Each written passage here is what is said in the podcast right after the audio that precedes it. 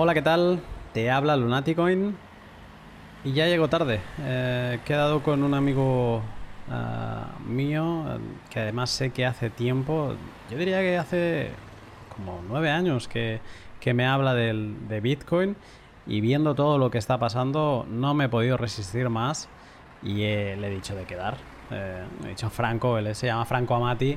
Digo, Franco, encuéntrame un momento, vamos a tomar unas cervezas y bueno, si no me atropellan y llego al bar sano y a salvo, voy a hablar un rato y le voy a preguntar qué es esto de Bitcoin, cómo funciona, de qué va.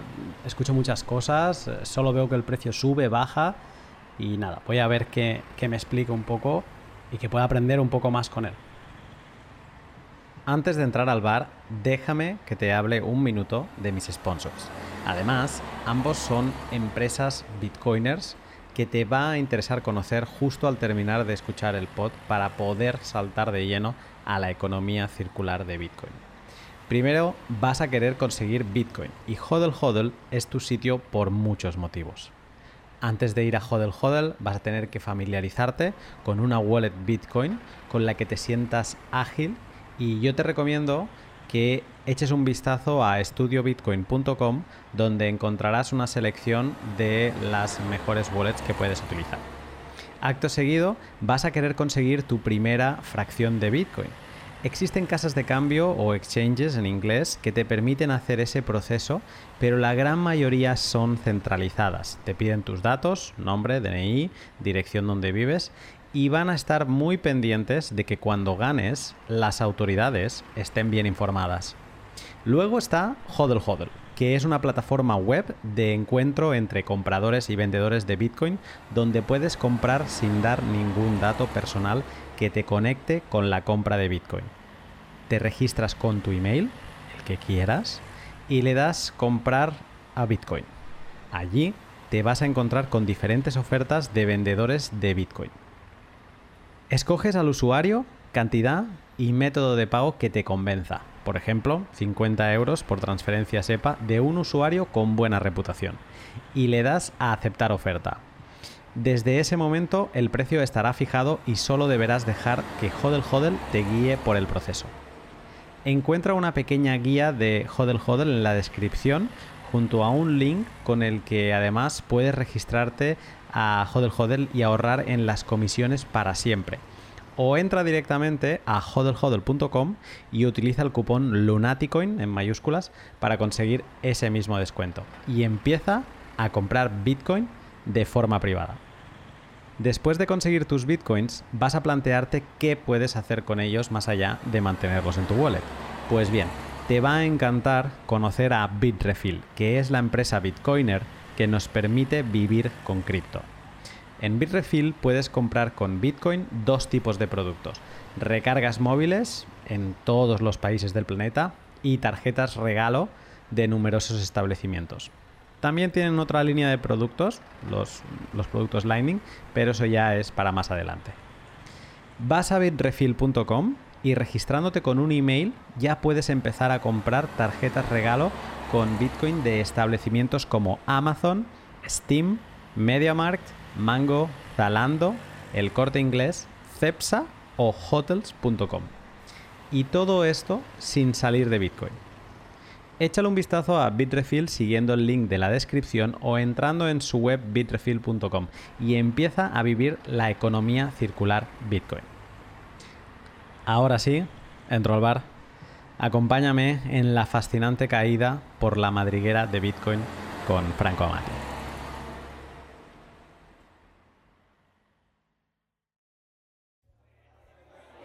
Bueno, Franco, disculpa que llego tarde. Hola, Nati, ¿cómo estás? No hay problema, está todo bien, estoy acá tomando una cerveza. Bien, nada, corriendo. Aquí estáis todos medio locos en este bar celebrando no sé qué de un halving. Esto de Bitcoin es especial, ¿eh? Tenéis como muchos rituales.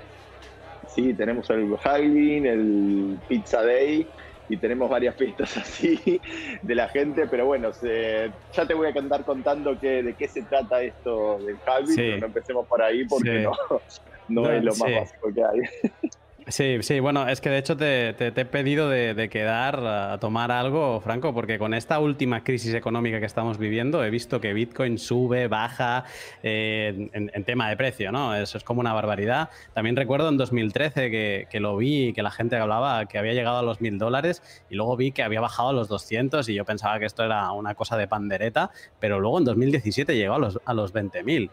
Y mira, yo ya no tengo ni idea, por eso quería quedar contigo, y ahora ya sí. Sí, ahora quiero entrar y quiero que me cuentes, así que... Uy, qué fea palabra la que usaste, quiero entrar. Esa es la peor forma de... Generalmente cuando alguien dice quiere entrar, ahora vamos a charlar y te voy a decir por qué cuando alguien dice quiere entrar así, vale. Es como la palabra que menos hay que usar, es como ya te perfila mal. Pero bueno, ahora sí, ahora si querés, cerveza. Perfecto, no, es que yo te iba a preguntar, cuéntame así, tú que sabes y que dominas de esto, ¿qué es Bitcoin? Y esa es la más difícil, a ver, ¿cómo te cuento qué es Bitcoin? Porque depende cómo uno lo tome, pero vamos a hacerlo lo más sencillo que puedo. Bitcoin es un dinero digital que tiene obviamente como una moneda propia, tiene su propio precio, como todas las monedas, ¿no? El dólar, euro y demás cotizan versus otros activos, pero tienen algunas características especiales que son, por un lado, que no es tangible, es digital, es intangible, y que no tiene intermediarios. Esto te lo voy a contar de esta manera para que me entiendas. Vale. Fíjate que siempre que nos enviamos dinero, yo te envío dinero a vos, a ti, vos me envías a mí y todo ese tipo de cosas. Sí. Salvo que estemos físicamente uno al lado del otro, que ahí nos podemos entregar papel moneda, billetes, o incluso podríamos usar lingotes de oro o pepitas de oro, podemos uno al otro. Siempre que nos enviamos dinero sin estar físicamente uno al lado del otro, siempre hay intermediarios. Imaginemos todos, PayPal, bancos, remesadoras tipo Western Union, Venmo, cualquier forma que nos enviemos dinero sin estar presentes, implica que en el medio va a haber empresas y a veces incluso gobiernos también, a veces cuando salteamos ciertos, sobre todo cuando usamos los bancos para eso. Vale. Bueno, Bitcoin te permite, y eso genera ciertas fricciones que si querés en un rato las charlábamos a veces, fricciones de comisiones, de trabas, de bloqueos de cuentas. Aquí no se le ha bloqueado alguna vez la cuenta de PayPal. En cambio, con Bitcoin es la primera vez que podemos enviarnos dinero remotamente, estés donde estés vos, sí. y sin importar las barreras geográficas o políticas, y no hay intermediarios en el medio, ¿sí? Nadie va a poder impedir que yo te envíe una determinada cantidad de bitcoins a vos, sin importar dónde estás ubicado, ni en qué situación económica estás, ni tus problemas legales o tributarios que puedas tener, o políticos, no importa.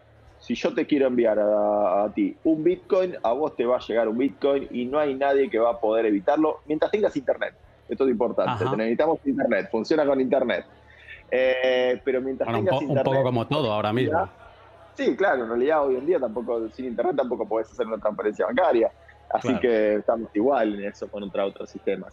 Pero bueno, este es un atributo importante que es que no tiene intermediarios. Y bueno, esto no tener intermediarios permite que en ciertos usos Bitcoin la verdad se luce y es más útil que otras alternativas porque a veces pasa a ser la única alternativa. A veces no hay una forma de enviarle dinero a alguien que está en ciertos lugares o en ciertas situaciones políticas que no sea mediante Bitcoin.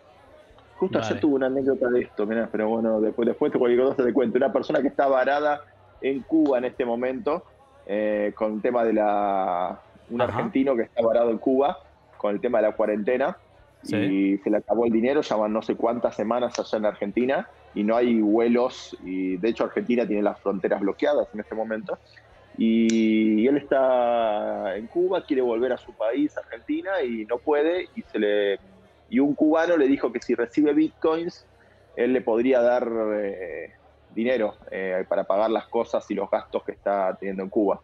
Así que bueno, y bueno, ayer estuve como tratando de ayudar para lograr resolver ese problemita. Vale.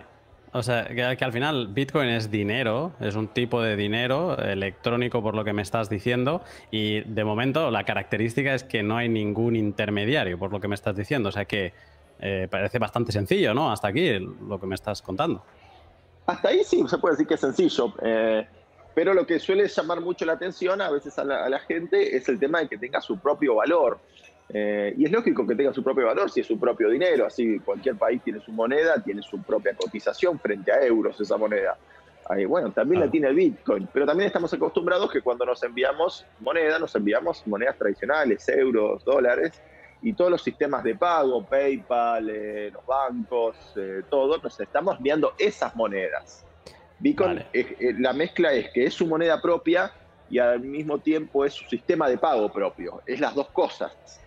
¿Sí? En cambio, cuando tenemos PayPal, no es la moneda, es solo el sistema para transferirnos, pero la moneda sigue siendo el euro. ¿Sí? O el dólar, pero, o otra.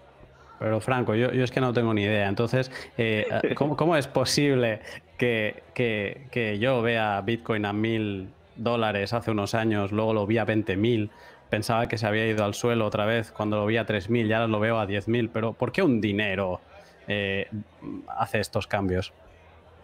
Bien, sí, eso tampoco tengo la respuesta mágica para eso, te soy sincero. Porque el porqué es volátil, hay muchos factores. Es volátil porque todavía es un dinero bastante nuevo en que la gente no confía del todo. Algunas personas confiamos en eso, pero otras no confían en él y solo especulan con él. Es un mercado que todavía es chico, con lo cual un mercado que es chico es más fácil moverlo. Bueno, vamos a después, si querés, te voy a contar un poquito más de la misión monetaria de Bitcoin y demás, pero no es elástica, es muy fija, y cuando hay cambios de oferta y demanda muy bruscos, como la demanda, como la emisión es fija y no se puede cambiar, esos cambios fuertes de oferta y demanda se ven reflejados muy rápidamente y muy linealmente en el precio, ¿sí? Vale. Y por eso de pronto lo vas a ver cambiando mucho de precio y subiendo mucho si aparecen todos los medios de comunicación, en la prensa. Ahí tenés de pronto un cambio de demanda muy brusco porque gente que no sabía ni siquiera de la existencia de Bitcoin se entera que existe. Y como la emisión de Bitcoin sigue siendo la misma de hace tiempo, de cuando la gente ni sabía que existía, no estaba en la prensa, bueno, entonces pasa esto de cambios de precio bruscos. Y bueno, pero son muchas variables. Bueno, sí, a ver si me explicas un poco más y luego acabo de entender esto que me dices. Sí. Porque, vale, entiendo que sí, yo sé que tú estás en esto, que llevas tiempo, o sea, por lo tanto tú confías, y esto será porque detrás de Bitcoin hay una empresa sólida que a ti te da confianza, ¿no? En la que puedes confiar y que un poco, pues, que te crees, ¿no? Esto de Bitcoin, ¿no? No. Bueno, acá sí, sacas un punto interesante porque no es así. Y es un punto que tal vez te debería haber contado cuando te dije que es Bitcoin. Es que Bitcoin no tiene un dueño, ¿sí? Bitcoin es un protocolo. ¿Cómo es esto? Ahí te cuento, Teneme paciencia. Bitcoin es un protocolo. Bitcoin no tiene detrás ni una empresa, ni tiene detrás una fundación, ni tiene detrás un gobierno, ¿sí? Es un conjunto de reglas que están aplicadas a software, y cualquiera que utiliza ese software o distintas variantes de ese software que utilizan el mismo protocolo puede utilizarlo y demás. Pero si bien tiene un creador, el creador del mismo no tiene poder sobre lo que ya está funcionando, ¿sí? Es una tecnología de software libre, ¿sí? El protocolo existe, cualquiera puede realizar. Un tema importante que tengo que contarte de Bitcoin es que existe algo que llaman los monederos o billeteras, ¿sí? Así como... vamos a contarlo de esta forma. Te cuento así. Así como vos tenés una dirección de email, ¿sí? Sí. Cuando vos utilizás Bitcoin vas a tener direcciones de Bitcoin también, ¿sí? Y así como para tu email tienes un cliente de correo, ¿sí? Que puede ser Outlook, Gmail, tantos otros que hay. Y vos podés enviarte emails con gente que tiene uno distinto, de una persona que tiene Gmail, puede enviarse a otra persona que tiene otro que nada que ver, Outlook o lo que sea. Así como pueden hacer eso, también existen en Bitcoin unos software, apps que existen para computadoras, para teléfonos, para smartphones, para iPhone, para iOS, para Android, para lo que sea, que se llaman monederos o billeteras, que te permiten enviar y recibir bitcoins con otra persona a través de estas direcciones de bitcoin, ¿sí? Y una billetera de una marca o monedero de una marca puede enviarle a un monedero de otra marca. ¿Por qué? Porque ambos utilizan, así como los clientes de correo, ambos tienen un mismo estándar, un mismo protocolo de correo, de email. Bitcoin también es un protocolo, entonces los distintos monederos o apps de Bitcoin respetan el mismo protocolo y entonces se permite enviar entre sí. Pero sigue sin haber una empresa detrás. Hay empresas que hacen monederos de Bitcoin, ¿sí? Vale. Así como hay empresas que hacen clientes de correo o servidores de correo. Lo mismo pasa con Bitcoin, pero no hay una empresa en sí que es la que ama el señor de Bitcoin y puede modificar a Bitcoin a su antojo. O sea, que por lo que me dices, esto es como el correo electrónico, que también es un protocolo, por lo que yo entiendo, y que no hay nadie que sea el propietario del correo electrónico, sino que hay empresas que utilizan ese protocolo para comunicarse entre sí, y algo parecido es lo que pasa con Bitcoin. Así es, exacto. Así funciona, y tenés montones de empresas y diversas. Algunas no son empresas, son software libres.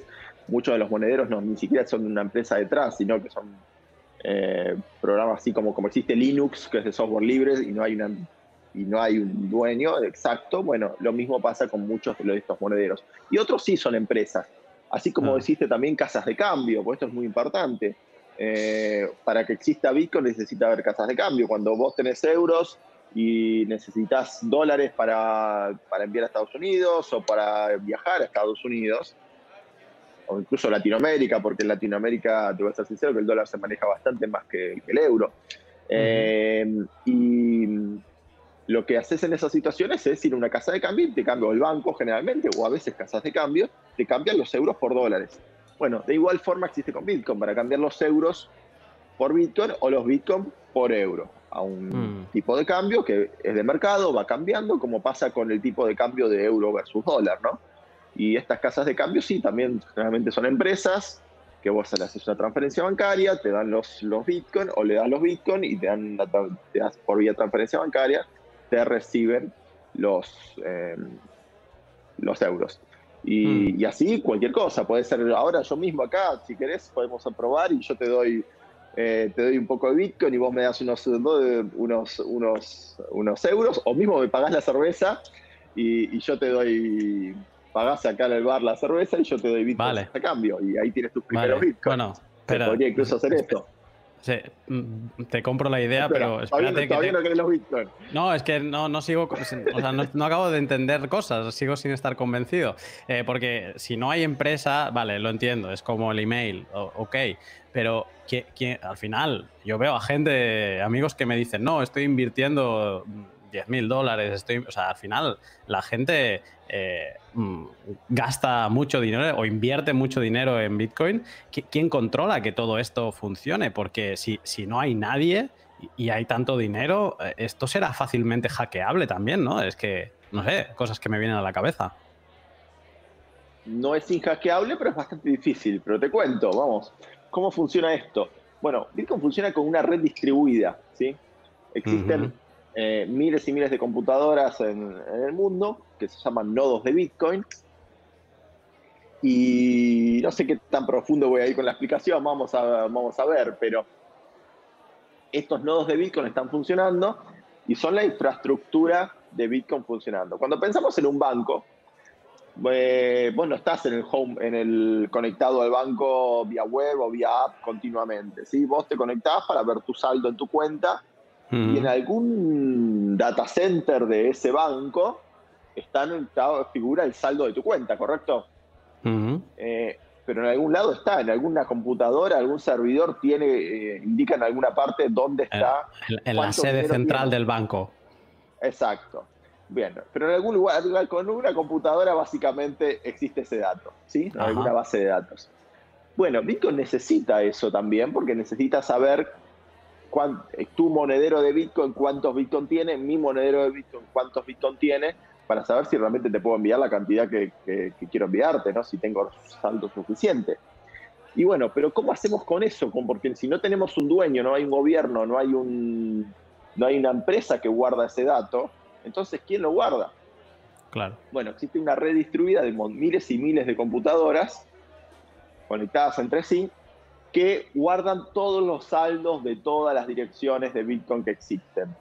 Cada una de ellas. Cada una de ellas. Es una gran base de datos distribuida. Lo podemos pensar como... A veces me gusta hacer la analogía con los torrents. Si vos ubicás los torrents, que mucha gente los usa para bajar información, películas puede ser, muchas veces. Y a veces cuando estás bajando una película por torrent, estás bajando esa película de mucha gente al mismo tiempo, porque muchos tienen esa película y vos la estás descargando de varios en simultáneo. Bueno, esto pasa por lo mismo. Esta base de datos de los saldos de las cuentas de Bitcoin está en muchos lados al mismo tiempo. Y nosotros ponemos nuestra billetera en el celular o monedero, se fijan en nuestra cuenta cuánto saldo hay y si existe saldo suficiente, envía una transacción y esa transacción realmente se va a procesar por esta red distribuida. Es bastante inhackeable, ¿por qué? Y un argumento de por qué es que si yo modifico mi copia, yo también puedo ser una parte de esa red. Si yo modifico la base, mi copia de esa base de datos y me invento que tengo 10 bitcoins, cuando en realidad no los tenía, y pongo que en la dirección tal de bitcoin hay 10 bitcoins que no existían, cuando mi computadora, mi base de datos, se conecta al resto de la red, en las versiones del resto de la red no va a figurar que yo tengo 10 bitcoins en esa dirección, ¿sí? Entonces el resto de la red se va a dar cuenta que mi base de datos fue fraguada, que fue modificada. Entonces logramos tener una base de datos intangible en base a lo que son las mayorías y demás. Lo estoy simplificando muchísimo, pero sí, es bastante hackeable por eso. Porque aún si hackeo la base de datos propia mía, aún así el resto de la red se va a dar cuenta que esos bitcoins serán inventados o bitcoin falsos, podríamos decir, porque los inventé yo mismo. Pero bueno, hay muchas cosas más de hacking y demás, y qué se puede hacer con bitcoin o no en cuanto a esos temas. Me quedo con tu idea y sabiendo que estás en esto desde hace mucho tiempo, me quedo con tu idea de que es bastante inhackeable y lo voy a dar por bueno de momento para hoy. Dale. Pero tú ahora decías algo que me ha hecho pensar, esto de que si yo me pongo 10 bitcoins, entonces para que no sea hackeable, los bitcoins ya no se crean. ¿Hay como una cosa fija o si se crean o cómo funciona esto? Porque he escuchado algo de los mineros. ¿Esto es algo relacionado? Sí. Está relacionado, sí, es parte de esto.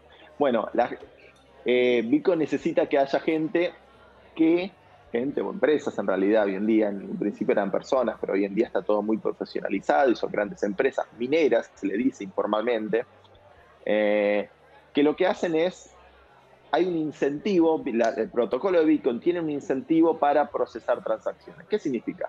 Cuando vos te envían Bitcoin, si vos no estás conectado a la red ni demás, tiene que haber gente primero que tenga la copia de esta base de datos completa, que ocupa su espacio. Tiene que haber gente que esté con esta base de datos conectada a la red las 24 horas, gastando ancho de banda, ¿correcto? Sí. Para guardar las nuevas transacciones de gente que está enviando y anotándolas en esta base de datos. Y hay gente que tiene que estar chequeando la autenticidad de estas transacciones. Si vos tenías realmente 10 bitcoins para enviarme a mí 10 bitcoins, ¿sí? Si realmente existían, bueno, por un sistema de firma digital, utiliza mucha criptografía Bitcoin. Bueno, y hay un incentivo para que la gente haga esto, porque si no, ¿quién va a gastar ancho de banda, espacio en disco y poder de cómputo sobre todo, porque esta criptografía requiere mucho poder de cómputo?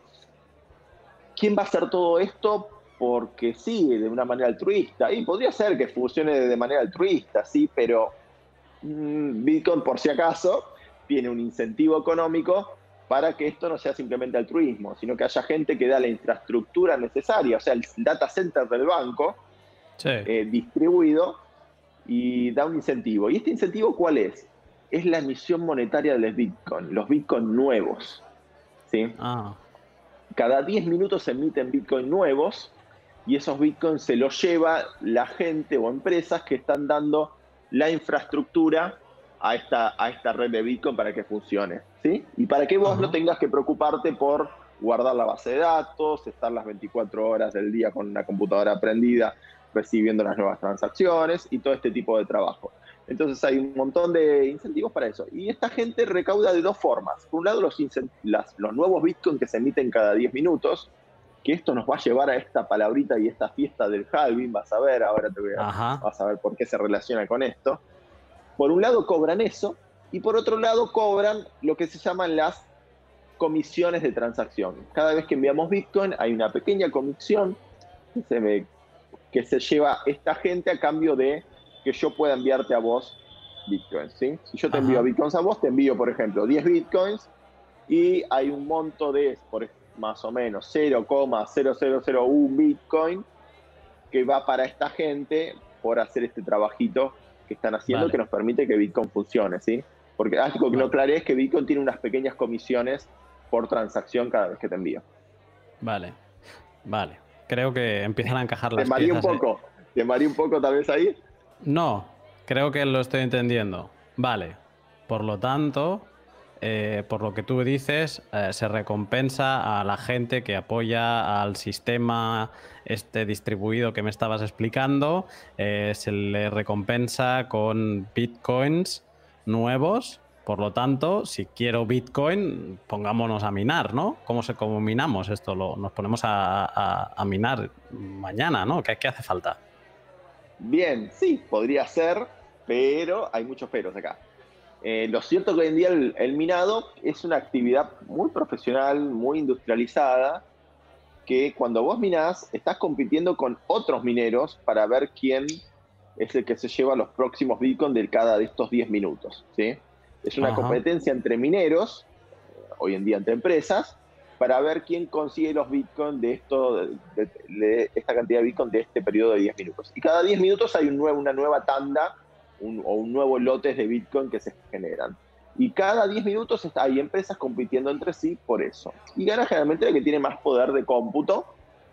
Pero bueno, esto es probabilístico. A veces alguien que tiene menos poder de cómputo logra tiene suerte y logra llevarse. Es como encontrar cuando estás mirando, a veces uno tiene suerte con pocas palas o pocos picos logra encontrar y otro que tiene toda una cosa industrial no logra, pese a que está requiriendo un montón. Generalmente, obviamente, el que tiene más un proceso más de escala logra más, pero eso no impide que el que tiene menos lo logre. Igual si vos lo quisieras hacer hoy en día desde tu computadora de escritorio, las chances de que realmente encuentres Bitcoin, o sea, que logres ganar esta competencia, son ínfimas, con lo cual no te lo recomiendo, ¿sí? Hoy en día la minería es un negocio de grandes empresas que si querés lo podés aprender, no hay barreras de entrada, o sea, no hay barreras de entrada políticas o artificiales, ¿sí? Es simplemente invertir suficiente capital, lograr electricidad generalmente económica, como para lograr hacer este trabajo y competir con el resto de los que están haciendo. Si vos quieres Bitcoin hoy en día, lo que te recomiendo es comprárselos a alguien o en tus trabajos o cosas que haces, recibir Bitcoins a cambio. Y de esa manera vas a tener Bitcoins para ahorrar, para gastar en el futuro o para lo que vos quieras. Bueno, pero minarlo no es una forma realista, salvo que quieras hacer un emprendimiento muy, muy grande. Vale, o sea, me lo quito de la cabeza. Con mi ordenador de escritorio sí, no lo... Olvídate, exacto. Primero tenés que pasar mucho tiempo en Bitcoin como para realmente hacer un emprendimiento de minería, te diría. Pero la verdad que a veces cuando la gente escucha de Bitcoin, lo primero que piensa es voy a minarlos. Y no viene por ahí el tema.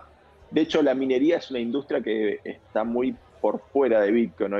La gente que utiliza Bitcoin no tiene por qué saber de minería y ese tipo de cosas.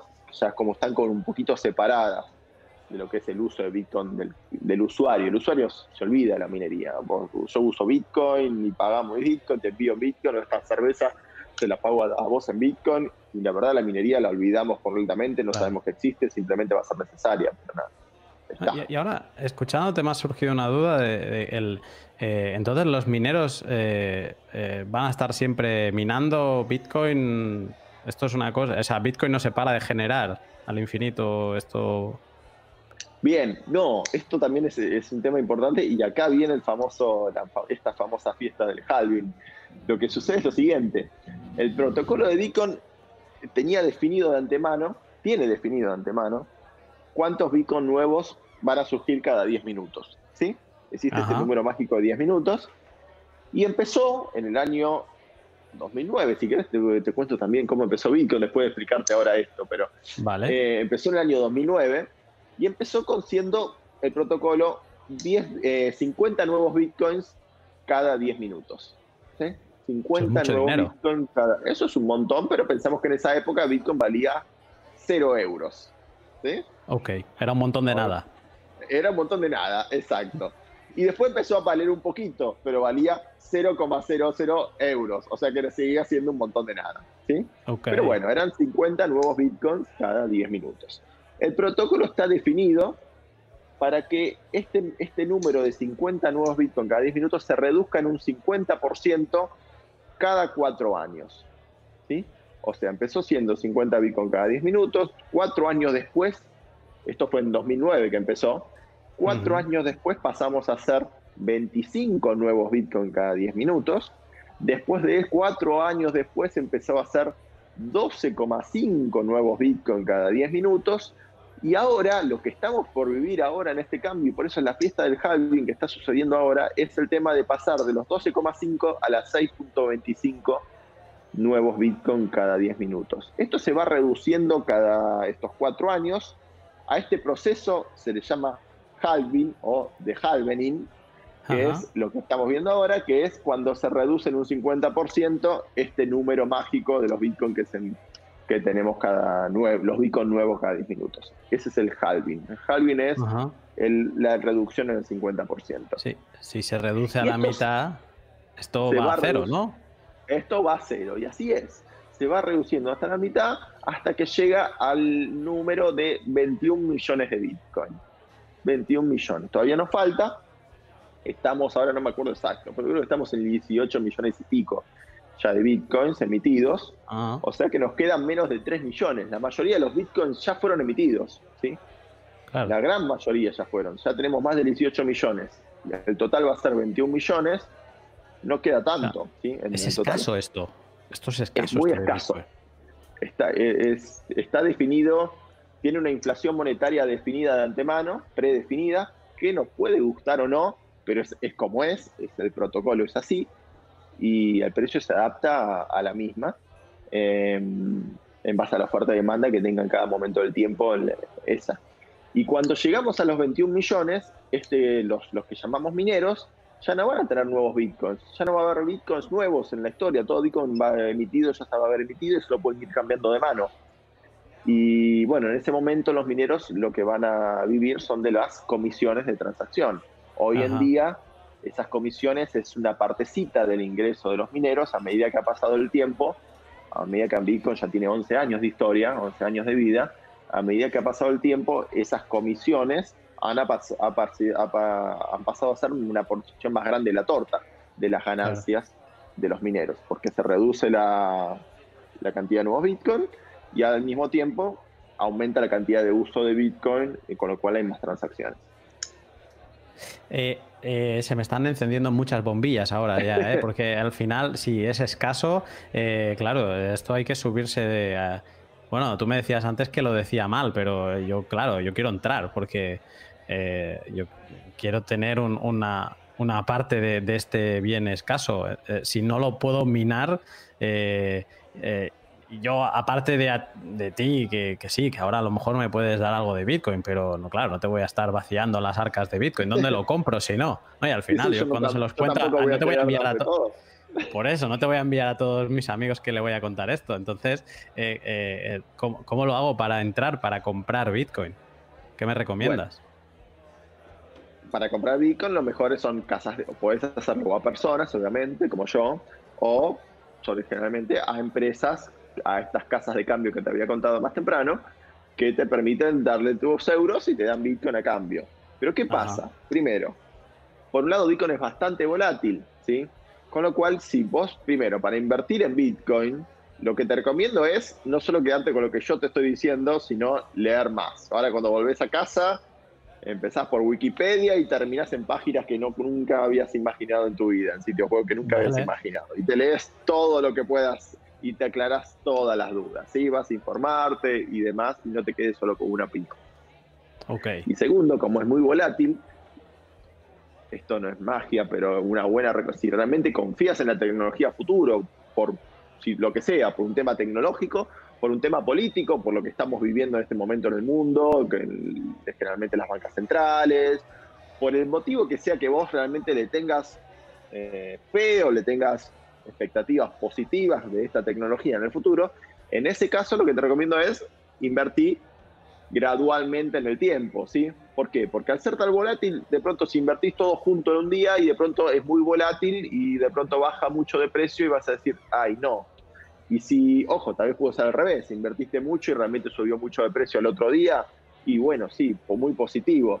Pero si vos estás en el largo plazo, o sea, crees en esta tecnología en el largo plazo, y es lo que recomiendo ver, el largo plazo, porque en el corto plazo el mercado es chico, es muy volátil, y la verdad es más un casino si realmente te va a subir o bajar, te voy a ser sincero.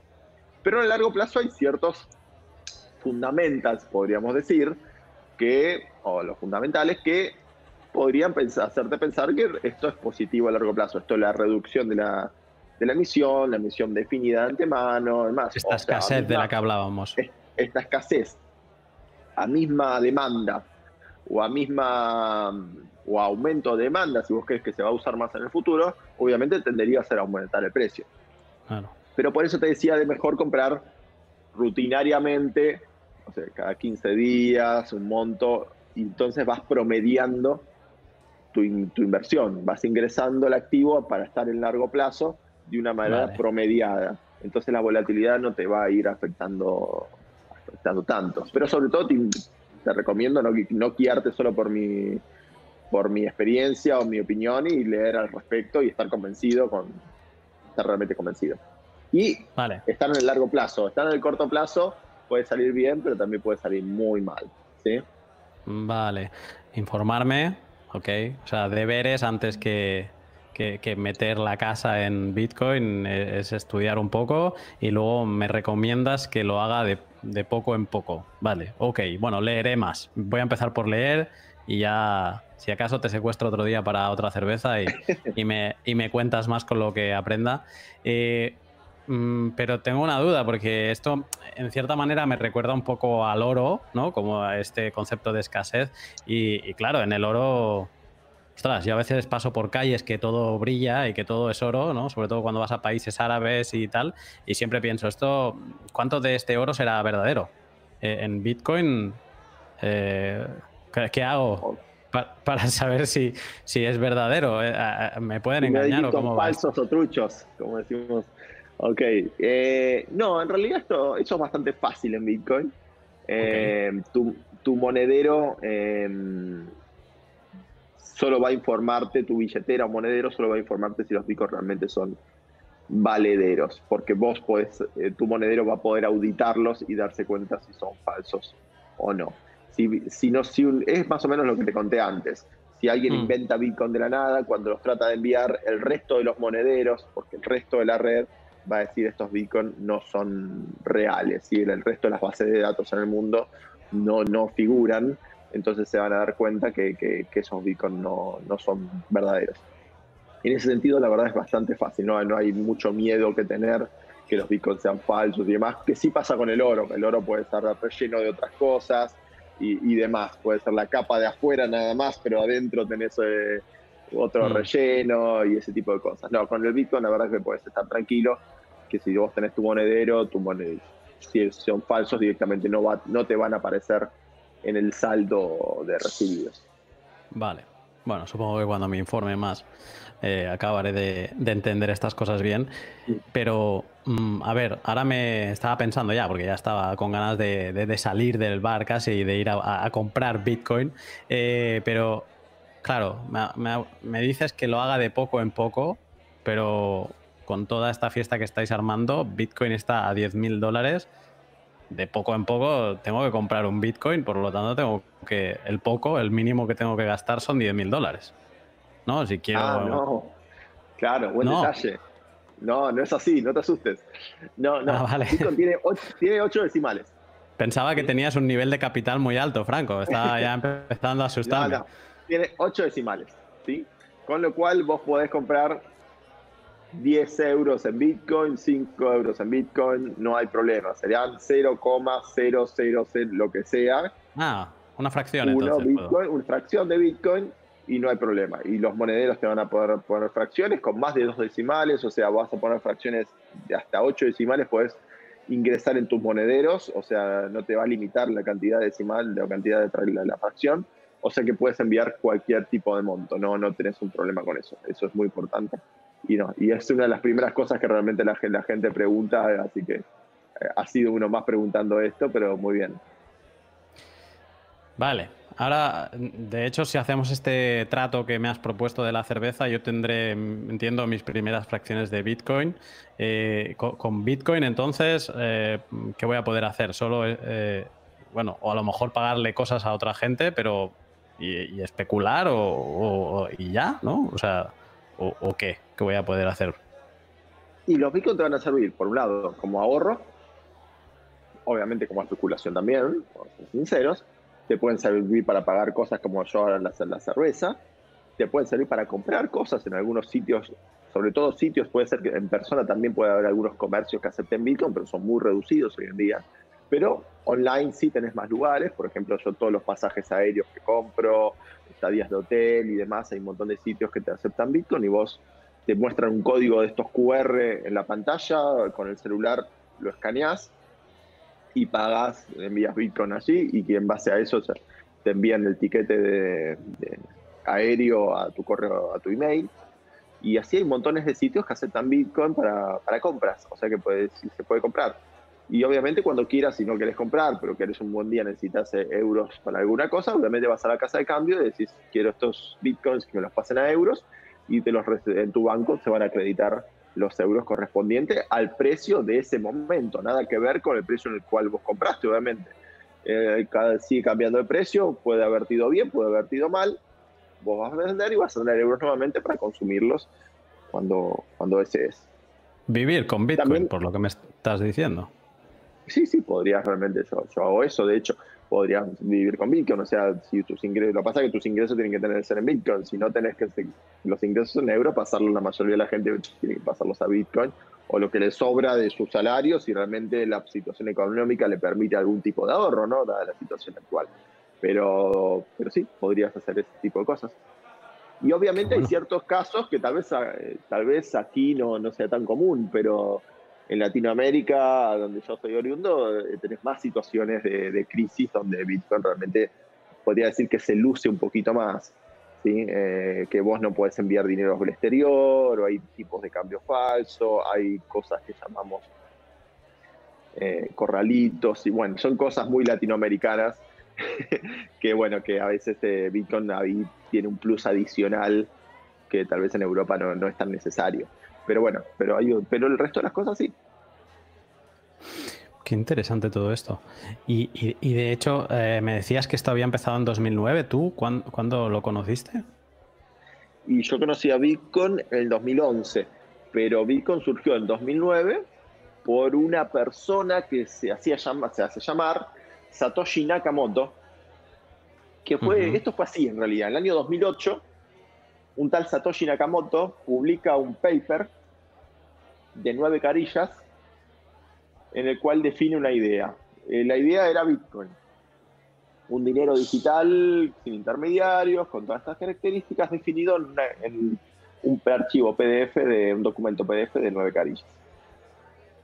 Pasaron algunos, lo publicó en una lista de correo de criptografía, fue más que nada ignorado, y llegamos al año, unos meses después, 2009, y la misma persona publica en la misma lista de correo que la idea que había tenido la desarrolló. Publica lo que fue el primer monedero de Bitcoin, ¿sí? Hoy tenemos un montón de monederos, pero hubo uno que fue el primero y que lo creó esta persona, Satoshi Nakamoto, que también creó el protocolo de Bitcoin. Y, está vivo, bueno, Satoshi. Y este Satoshi, lo cierto es que a medida que pasó el tiempo y más gente se sumó al proyecto para colaborar con él mismo, un buen día a fines de, creo que fue de 2010, él desapareció. O sea, cuando ya había suficientes desarrolladores, suficiente comunidad, que Bitcoin podía sobrevivir sin él, él dijo, yo me retiro de acá, y se retiró y no volvió a aparecer.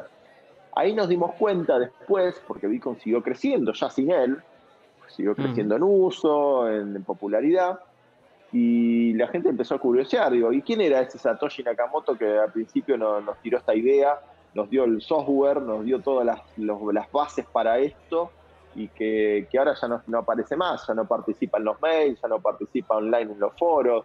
¿Qué fue de esta persona y qué era? Y ahí nos damos cuenta que en realidad no existía, que era un seudónimo.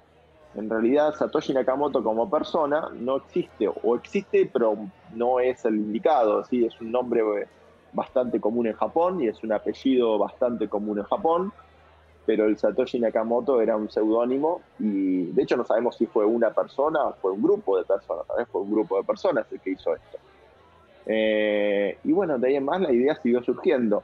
Importa mucho si Satoshi Nakamoto está o no está, y lo cierto es que no, porque como es un software open source, código de software libre y demás, cualquiera puede ir mejorándolo y sin que esté él va a cambiar algo, y si vuelve a aparecer él, tampoco él tiene la fuerza como para cambiar alguna de este tipo de cosas.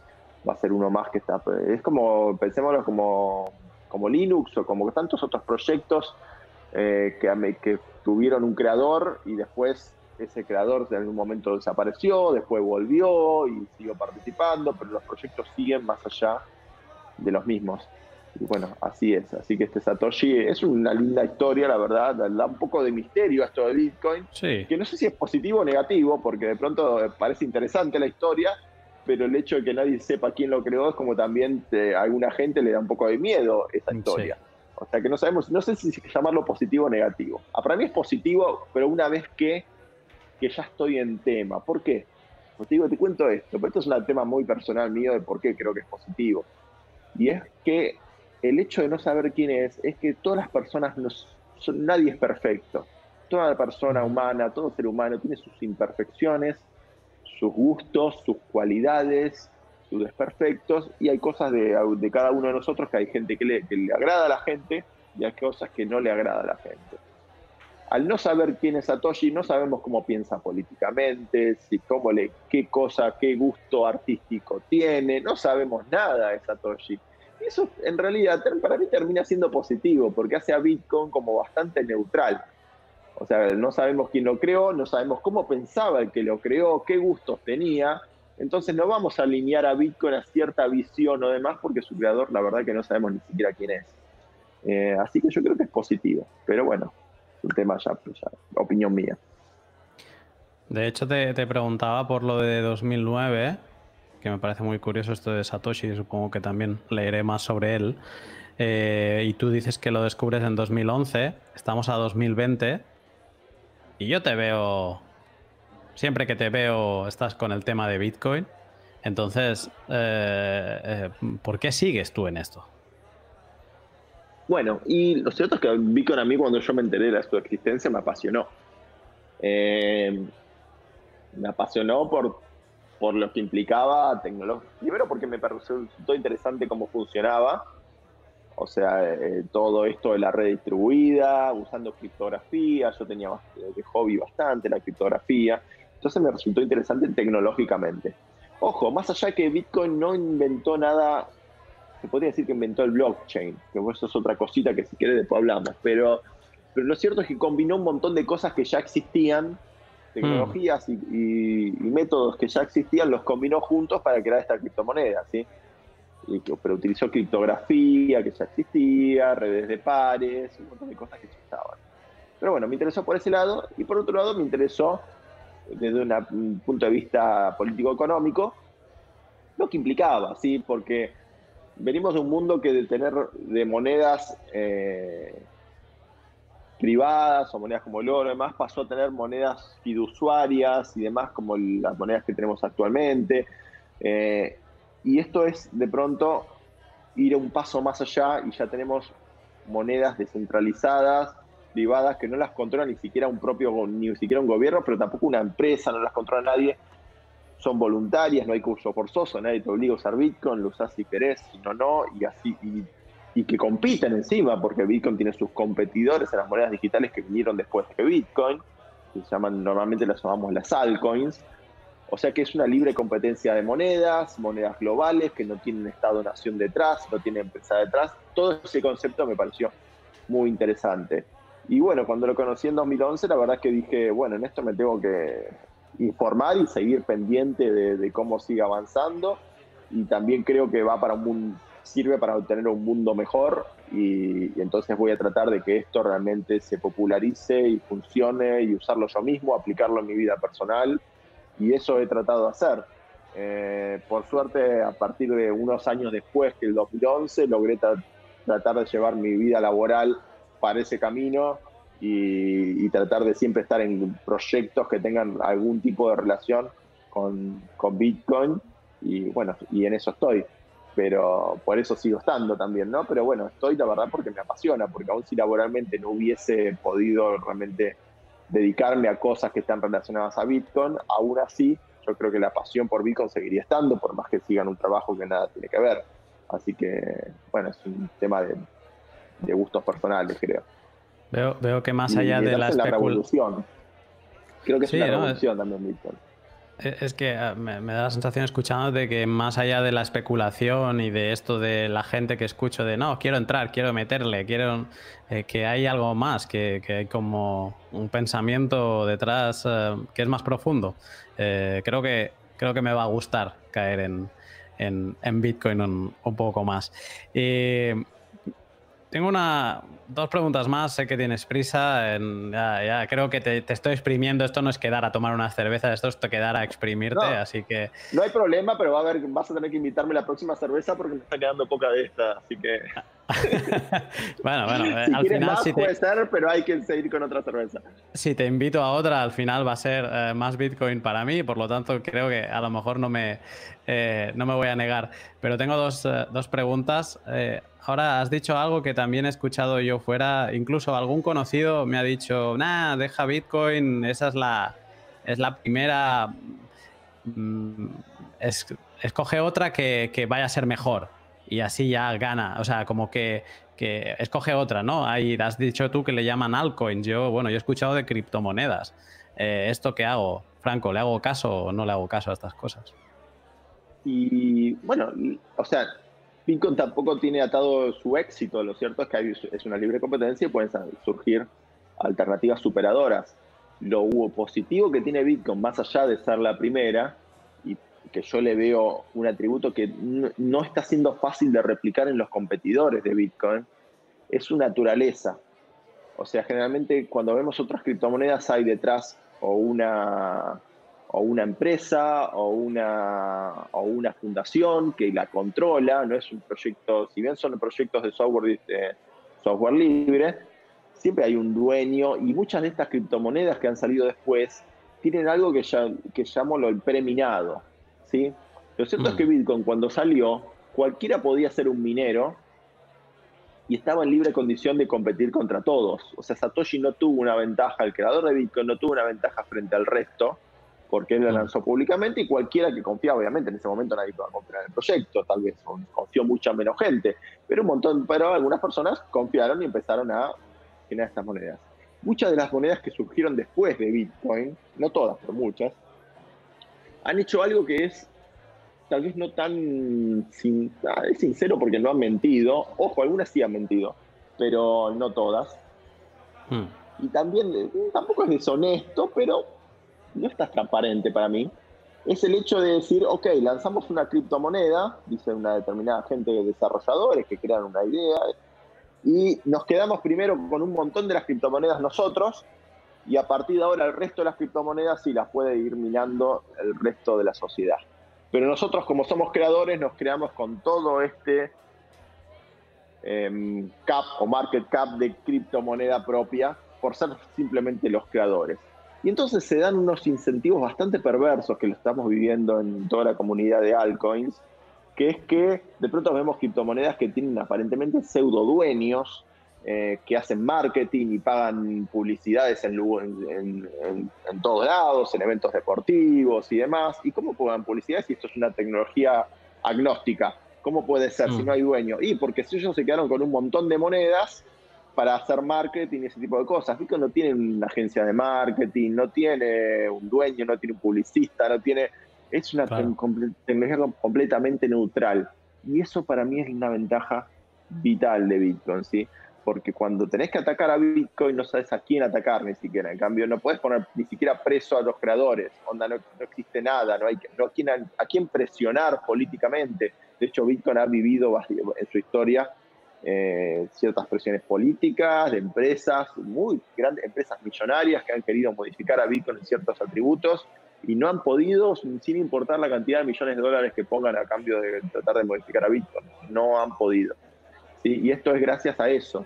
En cambio, todas estas criptomonedas que surgen, que tienen generalmente un dueño o un creador, y el creador está, y el creador encima es el que maneja un gran capital o un gran porcentaje de esas criptomonedas, como para hacer publicidad y fondear el desarrollo. Bitcoin ni siquiera paga a sus desarrolladores. Los desarrolladores son gente que desarrolla por gusto o porque son empresas, que hay empresas que desarrollan sobre Bitcoin porque Bitcoin les sirve a su modelo de negocio. Entonces ponen a ciertos desarrolladores. ¿Cómo funciona con Linux? Que en Linux tenés a Red Hat, Hewlett Packard, un montón de empresas que utilizan Linux para otras cosas, para appliances y para demás, y ellos pagan a desarrolladores para colaborar con Linux, ¿sí? Lo mismo pasa con Bitcoin, el modelo es bastante similar. Y bueno, para mí tiene un atractivo principal Bitcoin en este tipo de cosas, es ser tan agnóstico, tan neutral, y eso es muy difícil de replicar, ¿sí? Y además también está el hecho de que Bitcoin es código software libre y ha habido muchas copias baratas, digamos, en el hecho que cualquiera puede modificar algunas cositas en Bitcoin y con eso tener una criptomoneda nueva. Es muy fácil crear una criptomoneda nueva, el tema es ser lo suficientemente atractivo y tener un diferencial que digas, pues esto es muy superior a Bitcoin, sobre todo en los atributos que Bitcoin interesan, como el ser neutral, esto del tema de la escasez, este tipo de cosas. Es que claro, ahora te estaba escuchando y me da la sensación de que estábamos hablando de otra cosa porque me has estado explicando todo esto de que no hay nadie detrás de Bitcoin y ahora además he empezado a hablar de empresas y de dueños y... O sea que bueno, creo que entiendo un poco esto que me cuentas. Me voy a centrar en Bitcoin y luego ya si acaso ya te preguntaré otro día. Te voy a dejar, Franco, así no te voy a exprimir más. Porque aparte de no exprimirte a ti, me va la cabeza a 200 y me da un poco la sensación de como cuando Neo se encuentra con Morfeo, estoy en ese punto de que creo que tengo que dormir, que encaje todo esto y volverme a poner mañana. Pero cuando me ponga mañana de nuevo a estudiar, tú me has dicho antes que leyera y que me informase, dame unos tips, dame unos consejos, por dónde sigo, qué me recomiendas, qué leo, qué veo, qué escucho, qué hago. Bien, buena pregunta. Primero te diría de ir a leer lo que fue el paper de este Satoshi Nakamoto en el año 2008, descargarlo, buscando en Google Bitcoin paper, ya aparece, son 9 carillas, ¿vale? No es extremadamente técnico, tiene ciertos tecnicismos, alguna que otra fórmula matemática, pero la idea básica sirve leerla. Te puedo recomendar... hay muchos tutoriales, de pronto ahora no sé cómo mencionártelos para que no te los puedas anotar y demás, así oralmente es difícil, ¿sí? Sí. Pero, bueno, obviamente la entrada de Wikipedia es bastante neutral, puedes leerla, te va a decir cosas positivas y cosas negativas de Bitcoin. Te recomiendo desde ya bajar tu propia wallet, billetera o monedero para experimentar y ahora con esta cerveza vas a tener tus primeros Bitcoins y vas a ver qué es recibir Bitcoins. Y demás, te recomiendo probar varias billeteras. Y por dónde empezar, de todo lo que me has preguntado, creo que es lo más difícil de responderte. ¿Por dónde? ¿Algún libro quizá? Sí, y libros existen algunos, sí, más técnicos. Existe uno muy bueno que se llama Mastering Bitcoin, ¿sí? De un señor que se llama Andreas Antonopoulos. Es muy bueno, es un libro... bien técnico, pero muy interesante, muy bien redactado. Después, desde una perspectiva más económica, tenés libros como El Patrón Bitcoin. El Patrón Bitcoin es un libro que, ojo, en la mitad del libro no habla de Bitcoin, sino de economía, pero te da ciertos conceptos, sirve para la persona que no está metida en economía, como darle los conceptos iniciales, como para después de la segunda mitad del libro, ya ahí meter a Bitcoin en esos conceptos y cómo encaja. Sobre todo esto de la escasez, el tema del tiempo, las preferencias temporales y ese tipo de cosas. ¿Y qué más? Y bueno, Bitcoin se maneja mucho la comunidad en Twitter. Seguir a muchos tuiteros bitcoiners te va a servir para estar al día en las noticias, sobre todo, ¿sí? Hay muchos sitios web de noticias, pero no siempre son buenos, te voy a ser sincero. Los sitios web de noticias muchas veces es contenido que directamente es un Google Translate o pago, o Google Translate de otro sitio, y muy mal, traducciones muy mal hechas. La verdad que no suelen tener mucha calidad, pero hay algunos que tal vez sí, Criptonoticias es uno bueno, por ejemplo. Hay algunos bastante decentes y bien. Yo tengo un tutorial también que trato de difundir, al menos en ciertas comunidades, como para... ¿Por qué? Porque me pasa mucho lo que me pasa contigo, de que la gente me pregunta y me llena de preguntas y digo, no, primero léete todo esto, este tutorial de Franco Amati, léete lo completo, es un post de Medium, y después que leíste todo esto, vení con las dudas. Pero al menos perfecto, ya filtramos un filtro inicial, porque si no va a pasar lo que nos pasó contigo de todas estas preguntas. Primero, claro, léelo, y después vení conmigo y yo te prometo que te respondo todo lo que quieras. Pues, así que bueno. Te voy a pagar las cervezas, me enseñas a ver esto de bajarme una wallet ahora, me ayudas, y me apuntas también el link de tu artículo, porque van a ser deberes con el desayuno para mañana. Bien, buenísimo, dale.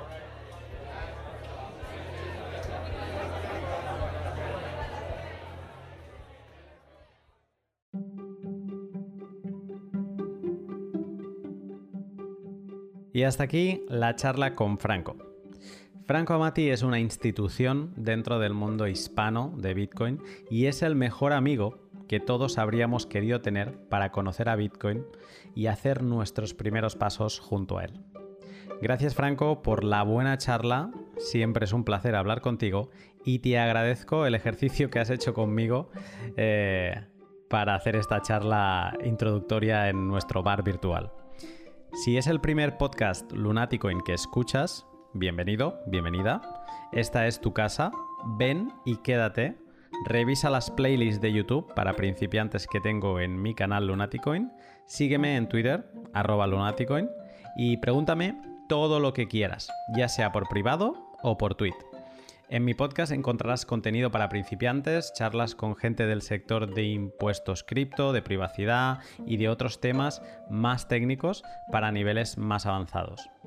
Si quieres más información, ve también a estudiobitcoin.com, donde encontrarás el paso a paso de cómo empezar y mucho contenido para seguir aprendiendo Bitcoin. Espero que estemos en contacto. Un saludo.